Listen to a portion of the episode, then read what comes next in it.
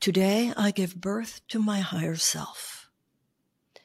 Today I choose my strength and not my weakness, my spirit and not my ego to guide me on my way. I look to love and not fear to light my path. Today I choose the way of forgiveness that enlightenment might come to me. I will try my best to walk the softer way and allow my heart to lead. All of us are wounded, that's true. But we can make the choice not to act from our wounds. Today, I will not act from mine.